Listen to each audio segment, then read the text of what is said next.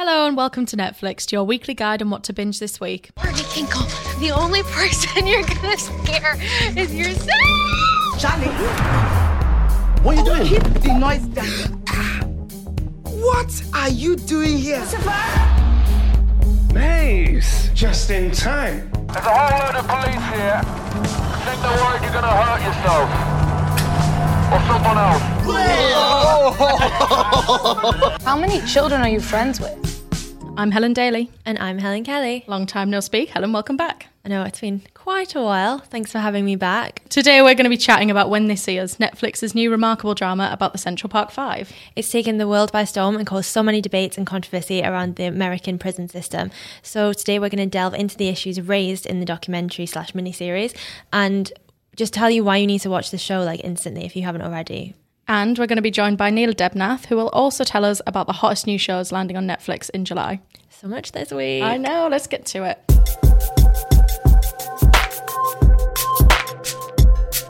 Okay, When They See Us, what's it about? When They See Us is very simply about five Black and Hispanic boys who were wrongfully accused of the rape and attack of Trisha Miley. And they went and spent time in prison. They were wrongfully accused and they were later acquitted when Matias Reyes confessed to the attack. And it kind of like looks on from the moment that they were kind of taken into police custody all the way up until when they got out of prison and their time in prison. And also there's When They See Us Now, the documentary, which sees them speak to Oprah Winfrey about kind of like what they went through. So it's kind of like, this is what they said has happened, and then this is them reflecting on what happened and that, speaking to the actors who kind of like portrayed them, if that makes sense. Yeah, and it is like a kind of remarkable documentary in the drama, in the sense that it's, you know, four parts that are very different, like no two episodes are the same. I think you'd agree with that. So we thought for this discussion that we'd go through each different part and chat about, you know, our kind of, not best bits, because that would be like a little bit insensitive, but, you know, the talking points from it. Yeah. And, you know, what we thought when we were watching it. And I know, Helen, you really wanted to talk, first of all, about the title. Yeah, so I just think the title is, like, so interesting. Like, I didn't even think about it when I first started watching it. So When They See Us, you kind of, unless you know about the five men called the Central Park Five, you kind of wouldn't really know what this is going to be about when you first start, when you like look at it on Netflix, like when you just see the title. But what I thought was really interesting was Ava DuVernay, who kind of directed this, said that it was going to be called Central Park Five. However, she insisted that it got changed because after spending time with those five men, she realised that, she said in like When They See Us Now, it felt like something that had been put upon the men by the press, the prosecutors and by the police. And it kind of took away their face and like kind of their stories and like dehumanized them. So she just kind of wanted to bring everyone who is watching this attention to these are the five men. Like, this is Kevin Richardson, this is Antron McCray, this is Yusuf Salaam, this is Raymond Santana, this is Corey Wise. Like, these are the five men. This is their names. This is who you need to know. Don't just group them all together. Yeah, and I think as well, you know, I personally had never heard of the case. I didn't have a clue. You know, it happened in 1989, yeah.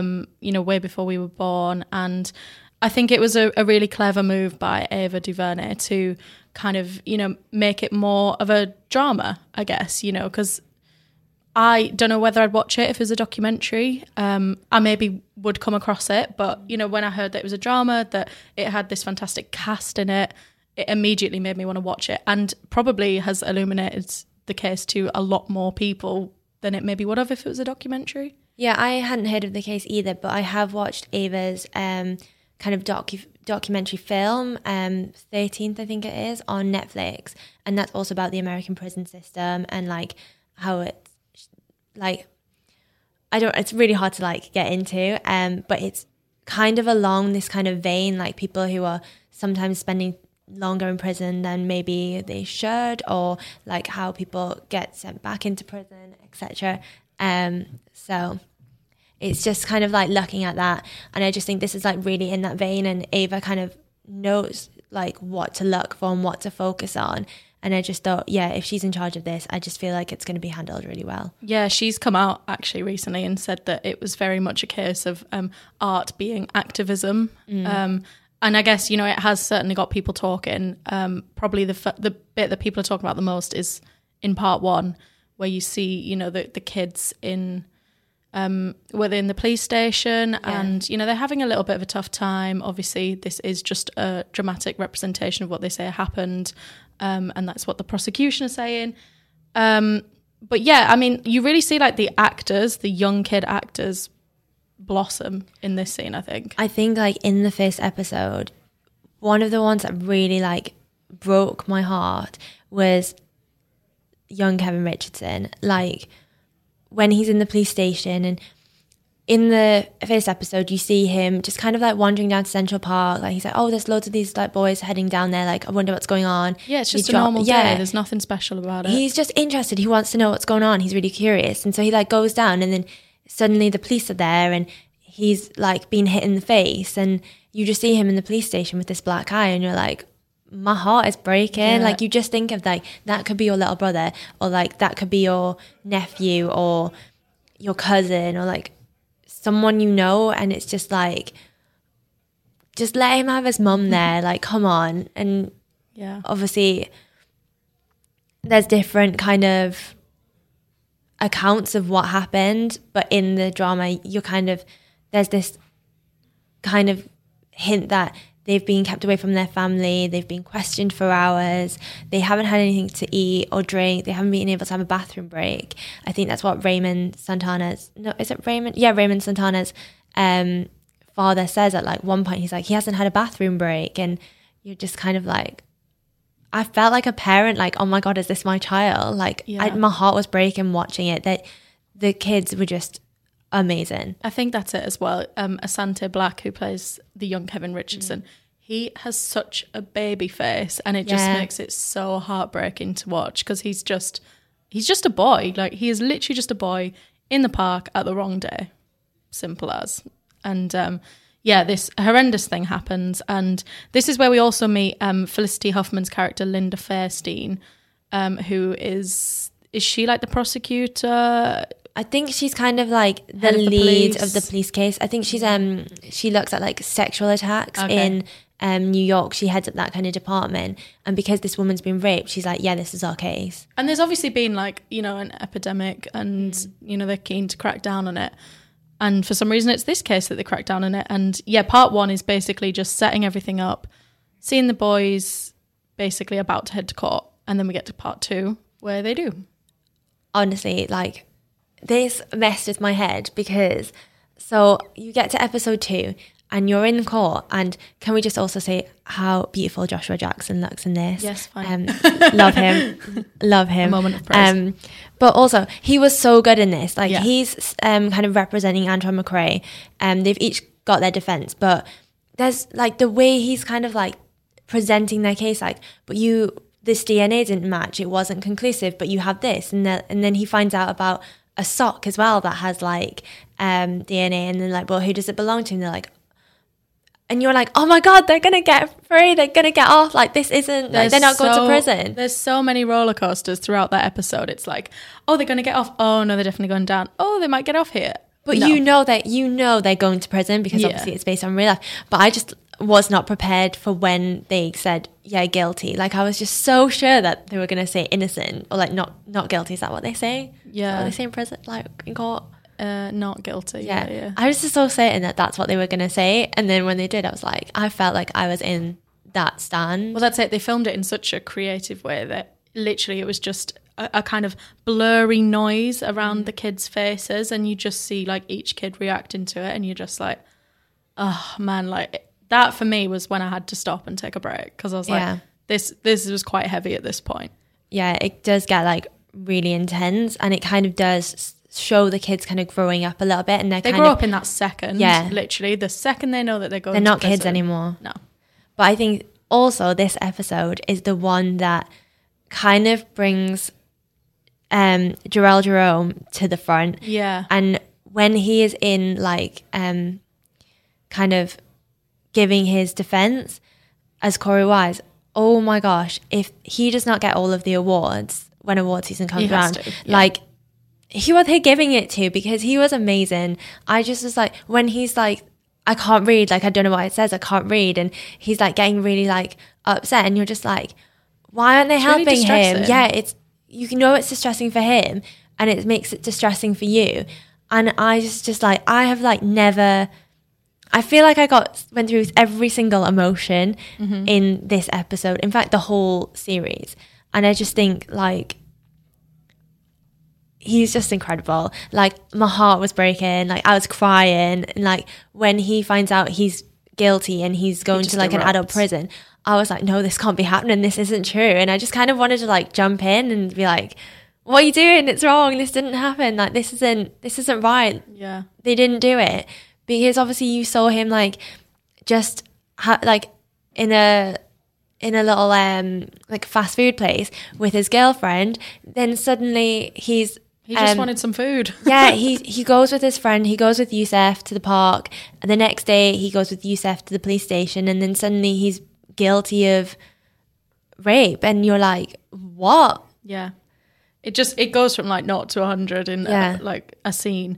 But another point to bring up, since we're talking about Jharrel Jerome, is he's the only actor who plays the kid and the adult, which I thought was a really interesting choice, because am I right in saying that Corey was in prison for the longest time? Yeah, Corey was in prison. I think he was in for 12 years. The others went to like juvenile detention centre. The reason he went to adult prison was because he was 16 at the time. So I found that really interesting, because, you know, you see all the boys grow up in part 3, but obviously Corey does have an episode of his own.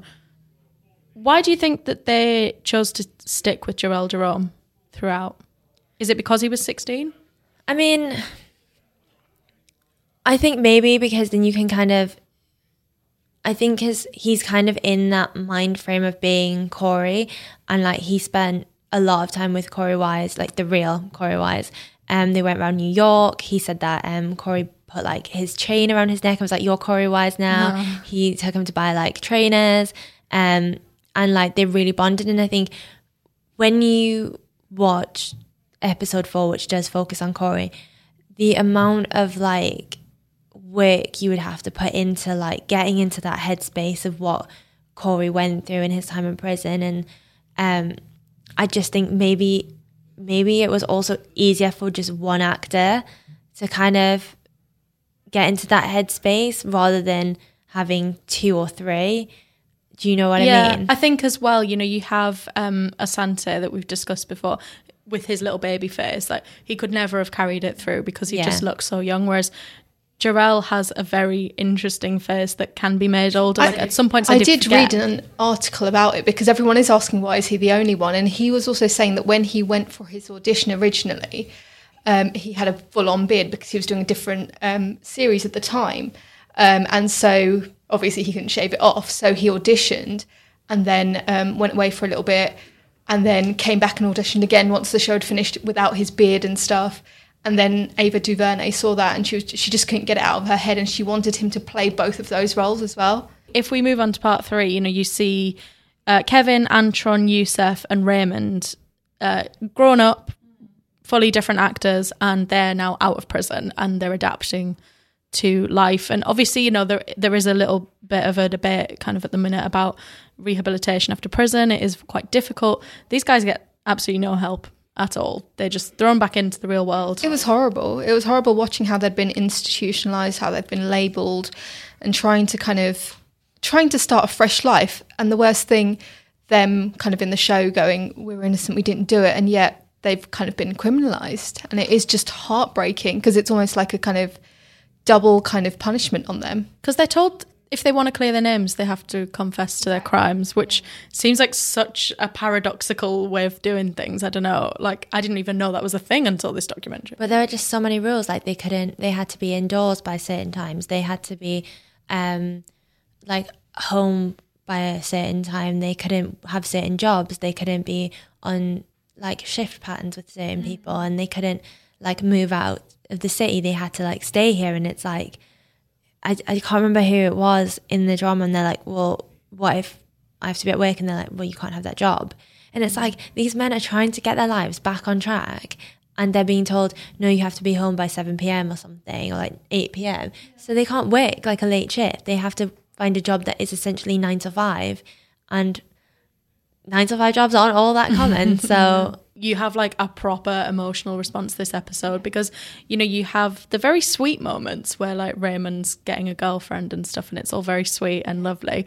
But then you also have like Antron and his father's relationship, and it's just, it's heavy, isn't it? I mean, it's both the professional and the personal side of it, because I think one of them can't even admit to his now pregnant wife his past basically. That, and Raymond as well, I felt awful for him. He it looked like he went through a lot with his father and his father's new girlfriend and stuff. I did not like the portrayal of his father's girlfriend, new wife, whoever she was. Like, I mean, I get it, because like Raymond's expecting to come back and be with his father, and like his father like loves him, and he's like, yeah, he didn't do it. His father's so sweet throughout the full thing, but like when he's waiting for those phone calls and stuff, yeah. But then his like new partner is just like not there for it at all. She's like, Raymond's sleeping on the sofa, but in the day the kids are running all over the sofa, and like she's like, get out of my house, like what are you doing? I'm gonna call your parole officer and say you're like dealing drugs. And I'm like, no, don't do that. And the next thing you know, he's back in prison. And I was just like, give this man a break. Like, I actually found one of the hardest bits to watch was with Yusuf, who's now out of prison. They throw a party for him, and everyone's so happy and everything. And he's just sitting in the corner, like, can't quite take it all in. And it must be, like, such a weird experience. Like, yeah, all your family's there. Everyone's, like, happy. There's music. There's toys. There's everything that you've not seen in prison for so long.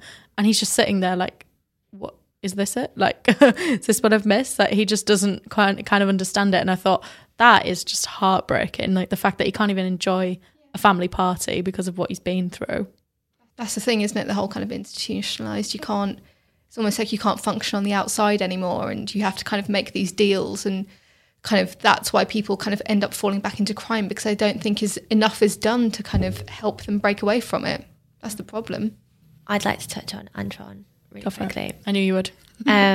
Just because this moment was so like heartbreaking. I mean, every single bit of this is heartbreaking. It's all heartbreaking. But it was so difficult to watch, because...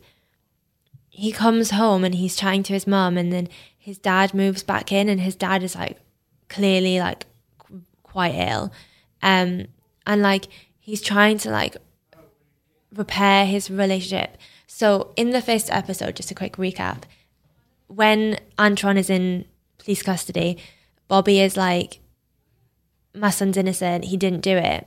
And you see the police kind of say, you want to take your son home, get him to like talk to us.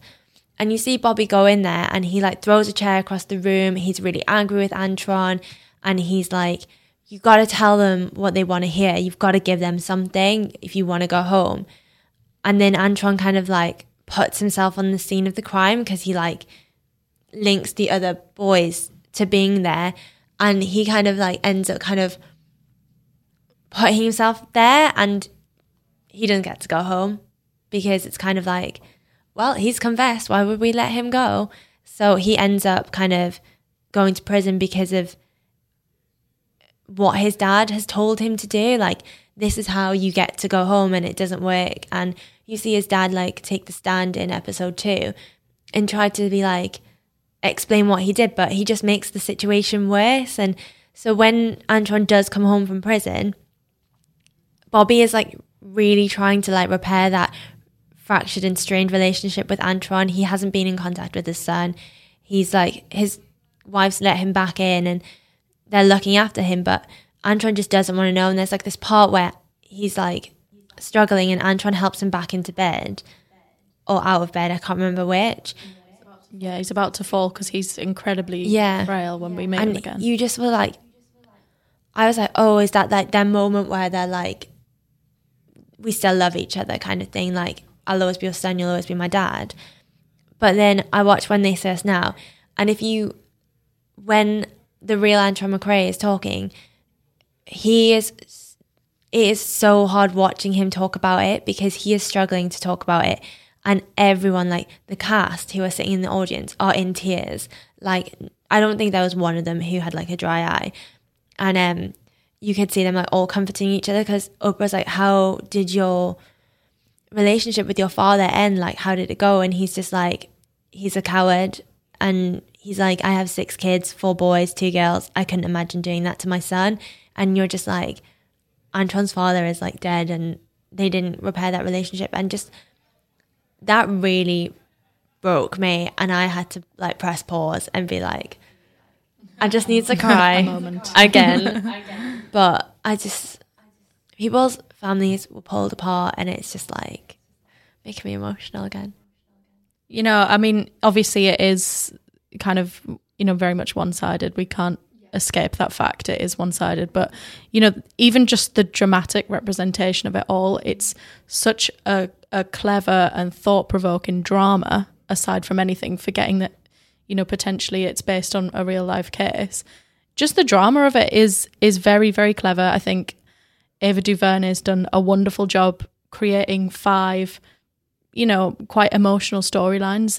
They could have come out of prison and just forgot about them, but they all had that one thing that, you know, they couldn't quite fix and stuff. And I thought, yeah, and I mean, we'll move on to part 4 now, and, you know, this is where I thought she did her best work. I think we might have to get the tissues out for this part. So part 4 is all about Corey, and he ends up spending, I think it's 14 years in prison. I think he was meant to do 14, but he serves 12. Yeah, so he gets the longest time because he's the oldest, and he has a pretty hard time in prison. He gets moved about quite a lot, away from his family, away from Harlem, and it takes a long time for him to get out. Yeah, and he goes on this very kind of emotional journey that does get kind of... The bit that really struck me was the surreal moment where he's almost like hallucinating that he's with his girlfriend, and they've gone to, I think, Coney Island. And it's just beautiful, and it kind of sums up his kind of emotion. I can see everyone's getting very emotional. But it is... Helen, have a timeout. I feel my right eye watering. Yeah, but that was an incredible way of storytelling and kind of getting across almost his life that he'd lost while on the inside, really. And I thought in terms of the drama, it was a very clever way, you know, of showcasing how alone he was. He says himself that he was separate to the group. But that, you know, that wasn't only just geographically, you know, he was in a different prison completely, but, you know, he was in solitary, he was miles away from everyone, no one's really spoke to him in the prison. Like, he was alone, and the filming really, really depicted that very well, I thought. You know, you have moments of just silence, and it's just him contemplating, you know, maybe have some music. And I thought, I thought DuVernay actually nailed it here. This was when, for me... This was when the tears were rolling, because I was like, this is genuinely very powerful filmmaking aside from the story. I think just like the episode just throws you straight in there, doesn't it? It's kind of just like he's gone straight from court to prison, and he's like, the prison guard is like, right, everyone strip. And he's like looking around like, is that me as well? What? Yeah. Like, and you kind of feel like the way that they've done the episode by throwing you straight into like exactly what happened, kind of feels like, obviously you're not going to feel what Corey felt, but you kind of like, oh right, we're in there. Mm-hmm. It's as alien to you as it is to him. Yeah. And each different situation, you know, he definitely struggles to kind of come to terms with each new place that he's in, and it's exactly the same for you. You don't really know where you are for most of it. You don't know like whereabouts in the prison you are. There's just no sense of direction or time either, because there's no clocks. You don't know how to kind of tell what time it is, if it's day or night, especially when he's in solitary. You can barely tell. Yeah, it's only really at the end that you realize like this guy's spent over a decade in prison. Yeah, because it, you know, he does change his appearance a little bit, but yeah, his hair changes, and I feel like you can kind of tell when it's summer just because of the aircon break. Oh yes, yes. But when that aircon comes on, and you are like, yeah, it was such a nice moment, and you can hear all the prisoners in the background, like, yeah, thank God. It was weird. While I was watching it, I almost kind of had a feeling of almost like the Shawshank Redemption. Yeah, very similar. Because you kind of have that kind of time in that prison journey as well. It's a long episode as well. It is the longest. Yeah, it's like nearly an hour and 40 or something. Hour and a half. It's like a short movie. Yeah. But I think it needed that because you need that slow time in prison. Because I agree. However long it was for us, it was longer for him. I think I had to stop halfway through. I think I watched 2 and 3 back to back, and then started 4, and I think I had to stop 4 40 minutes in, and I went back to it, and I had to pause it a few times just to collect myself. Yeah. But I was like, oh my god, there's still loads left, and I'm like, again, this is nothing compared to the 12 years he had in prison. Exactly. Yeah. But it is long, and I think they really did by stretching it out, kind of give you that this is what it was like for him. And it was also repetitive, which was good actually, because of all the things he had to go through. He was getting all these prison transfers, he was going through through to the parole hearings. Yeah. And then you see him at the end kind of become a little bit resilient, and you're like, well, do you know what, if that's your life now, at least you've kind of found some kind of resilience, and it's not going to be, you're not going to be walked all over. Yeah. There were some light parts. There were. Yeah, there was some moments. I mean, I cried because a lot of it was really horrible to watch, but some of it I cried when the prison guard brings him books to read and cards, and you kind of see him teaching himself how to play solitaire, and I was and he learns chess at one point. Yeah, and when he gets that a job as cleaning the floors and stuff, and you're someone is looking after him, but then when he ends up that scene where he's in hospital and the doctor's if he makes it through, this is a miracle. And I was oh my God, is he going to make it? Yeah. I just didn't want, I was this isn't it. This isn't the end for him. It can't be. I just was, the prison guard was just I Googled it. I couldn't really find out who this prison guard was who gave him the books. But I just thought, thank you. Someone is on his side. They're looking out for him. And when he transferred and then ended up in hospital, and I was just thank you whoever did not kill him, made sure he did not die, because I just did not want his story to end there, even though maybe it's strange. It's strange that it's unpredictable. It's based on real life events. We know they all survive. That's it. It's a brilliant drama. Yeah. Aside from anything else, Ava DuVernay has made a very gripping drama, 4-part drama. I'm going to definitely go back and watch the 13th. I'm so intrigued, really, because I think across the world we have issues with our justice system. We see it in Making a Murderer. Yeah. This is not new territory for Netflix in the slightest. Yeah, I mean, I think they released the confession tapes around the same time. So there is a lot of interest within the justice system and whether it works and whether the kind of prison system works. There's a lot. Orange is the New Black. Yeah. Incredibly political. Yeah, we have so much to talk about, and I think so much to learn, and I think when they see us has definitely opened up that discussion. Yes, and thankfully, at the end we do see all 5 boys acquitted, and they even get a $41 million settlement, which is the largest in the state, potentially in America. And I really, really wanted to talk about that final shot where you see the boys kind of looking up at the screen, and then it transforms into the real life men, and it tells you what they're doing with their lives, and they're all living their best lives now. No exaggeration. That for me, I honestly had to leave the room because I was just bawling so much. I was like, what a nice way to end it, was bringing the real life people in. It did bring it full circle, and you kind of needed it, and it was sweet to see how they had all kind of rebuilt their lives. It was also interesting that Corey Wise was the only one who stayed in New York, whereas everyone else moved out. He kind of wanted to give back to the community, which is incredible given that he was the one that served the longest time, wasn't even on the original suspects list. Yeah, but he's helped fund for other people who have been wrongfully accused of crimes, and he's helped them, and if people haven't got the money to kind of have a lawyer or someone to be there, or say with in the first episode, these boys' parents can't sit with them or wait because they have to go to work. They have to, if they don't go to work, they're going to lose their job. So I think he's kind of helping to put his time and money into helping people who were maybe in a similar position, which is really it's really admirable and incredible. Because you'd think you'd be resentful, but actually to do that thing for other people is just... And all of them are kind of helping the community in some kind of way, and it's just a credit to them, really. But, I thought the ending in itself, I thought was really interesting. The second that they were acquitted, everything just got a lot lighter. Yes. Like, the music got lighter. I feel like it physically got lighter. And I just thought, like, thank God we got that ending. There was just, like, some moments, like Yusuf said... He was like, oh, no, they're just going to say Matias Reyes was the sixth guy. They're just going to say, oh, it's the sixth guy we said we were always looking for. And I was like, no, come on. There can't be another twist to this. Like, yeah. And obviously Matias is like, I was the only one. It was only me. He gave, like, you see him give his, like, full confession. And I was like, yes, thank you. Yeah. Now they can. Thank you. They can. Try and start their lives, try and move on. And I mean, for some of them, they clearly haven't. Some of them are still struggling, but are finally kind of getting to move on. And people now know their story. Yeah. So what was your final thoughts, having watched it all, apart from crying? If you haven't watched this, go and watch it now.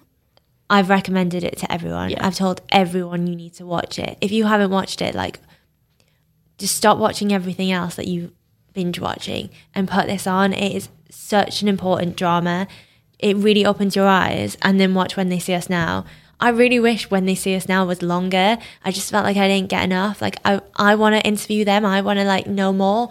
And it's, I've been Googling so much. Like, I'm so invested in it right now. And I just think, I wish there was so much more resources in 1989.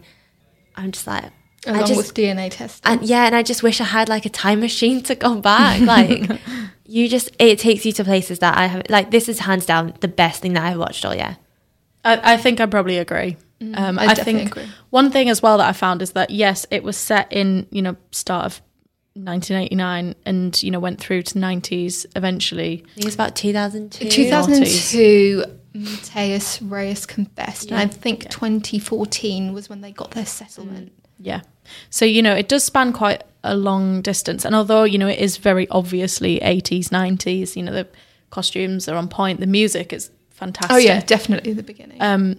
What I did find was that this could have easily been set any time. Like, this was a kind of transcendental drama that, you know, just could exist today very easily. Like, I don't think they needed to put a timestamp on it, really, because... It was literally only the music and the costumes that told you what era it was. Yeah, I mean, like with the whole kind of Black Lives Matter movement that's still going on, I mean, not a lot has changed, depressingly, actually.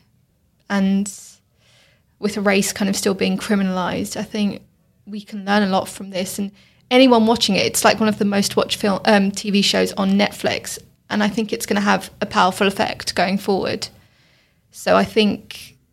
as DuVernay said about kind of activism through art, this is definitely up there. I think as well when you combine, you know, all of the kind of shows that we've mentioned already that Netflix have done that, you know, have that kind of political message behind them, they've got quite a powerful, you know, library as such. Yeah. And it's something that, again, has got conversation going. You know, Orange is the New Black sparked a massive debate. The confession tapes, Making a Murderer, obviously, is, you know, it's the reason I got Netflix. So, you know, I think Netflix is honestly doing quite an amazing job bringing these stories to light, whether it is through a documentary or if it is through a drama. The stories are coming up anyway.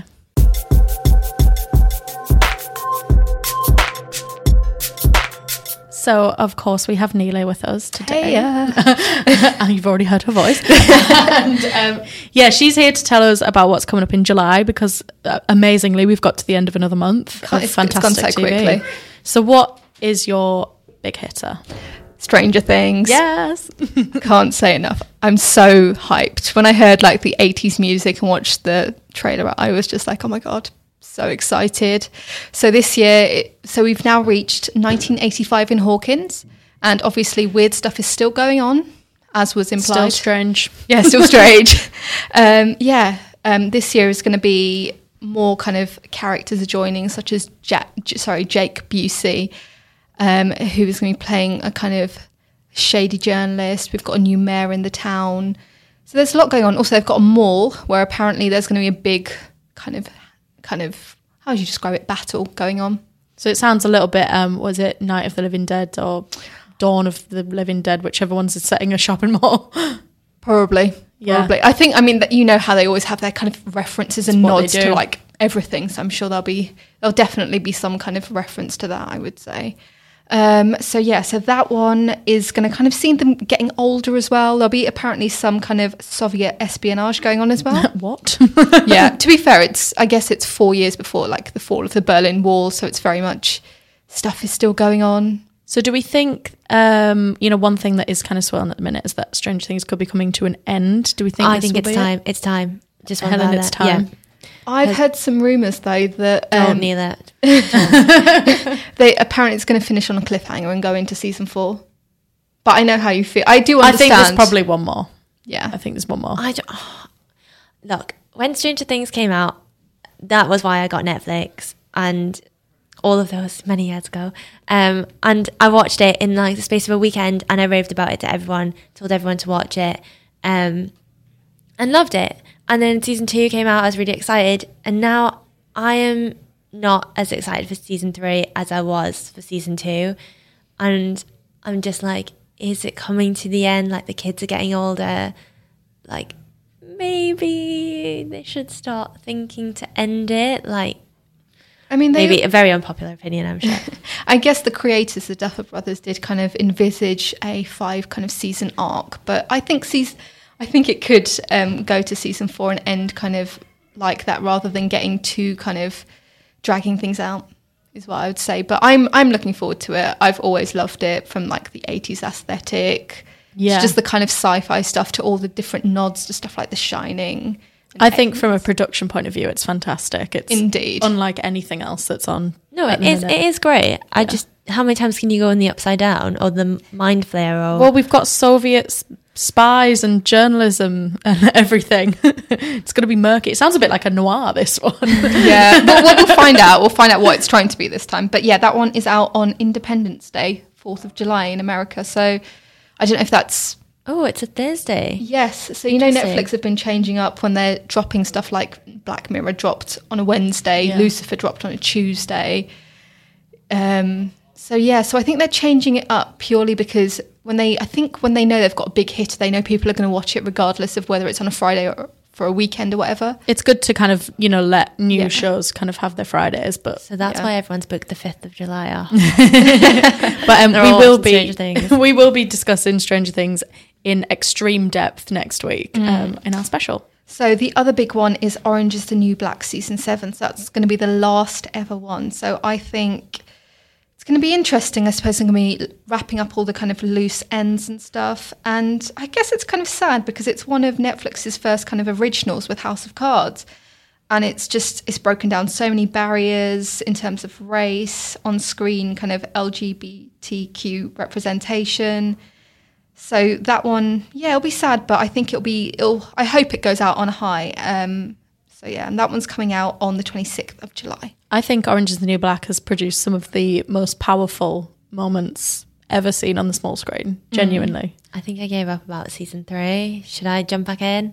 I probably would, but I really like it. I think it's a very good idea. It's very well executed. I've never really had a problem with it. That said, I am glad it's coming to an end now. Yeah.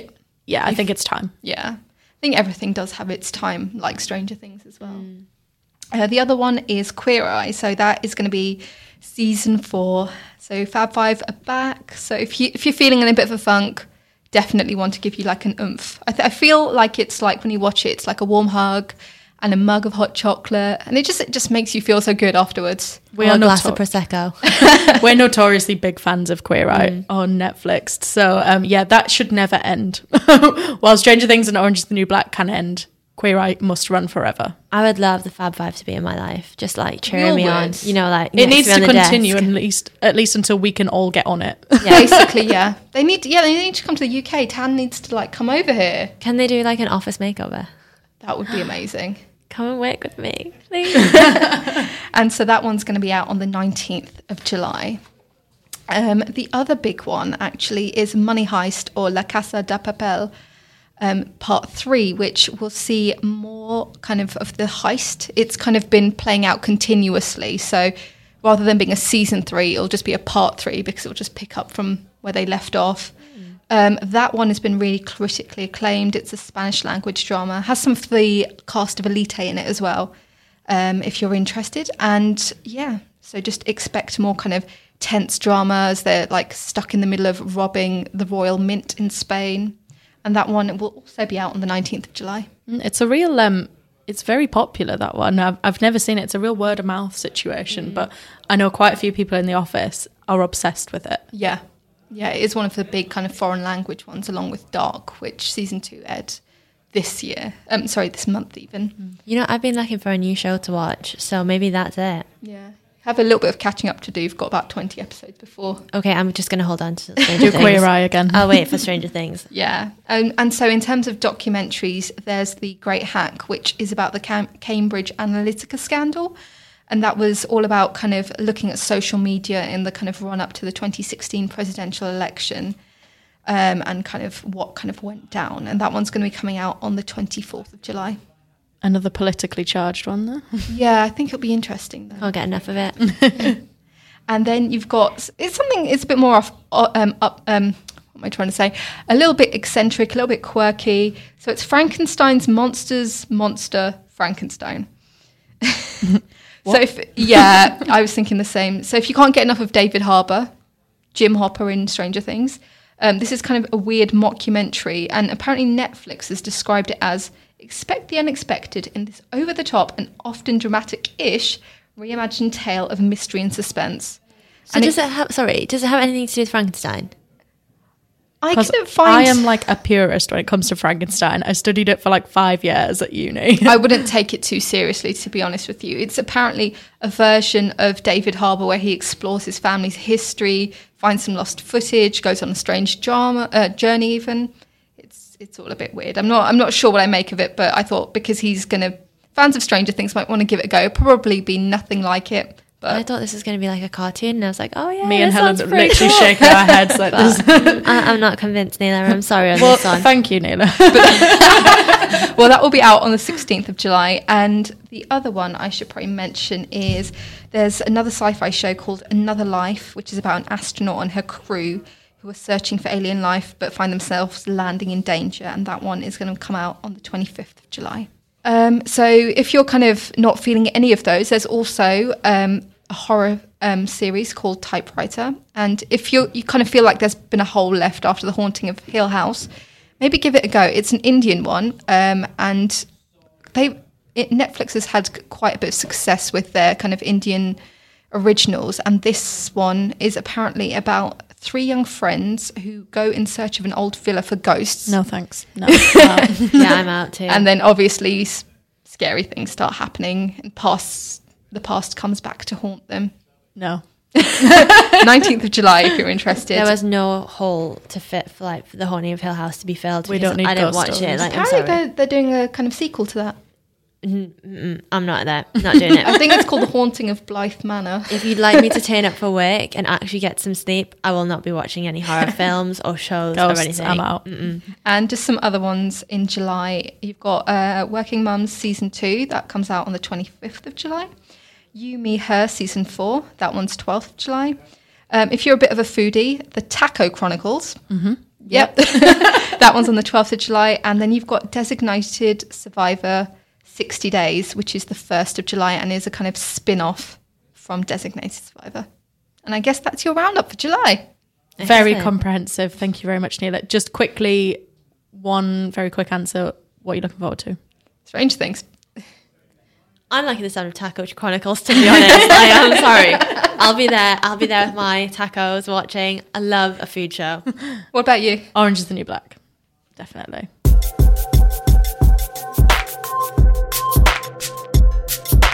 So that's all for this week. Thank you so much for joining us for a chat about When They See Us. Please, please, please go and watch it if you haven't seen it yet.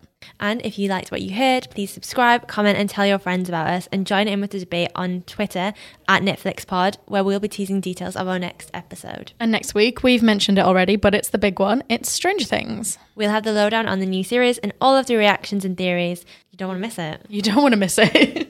Tune in next week to find out more.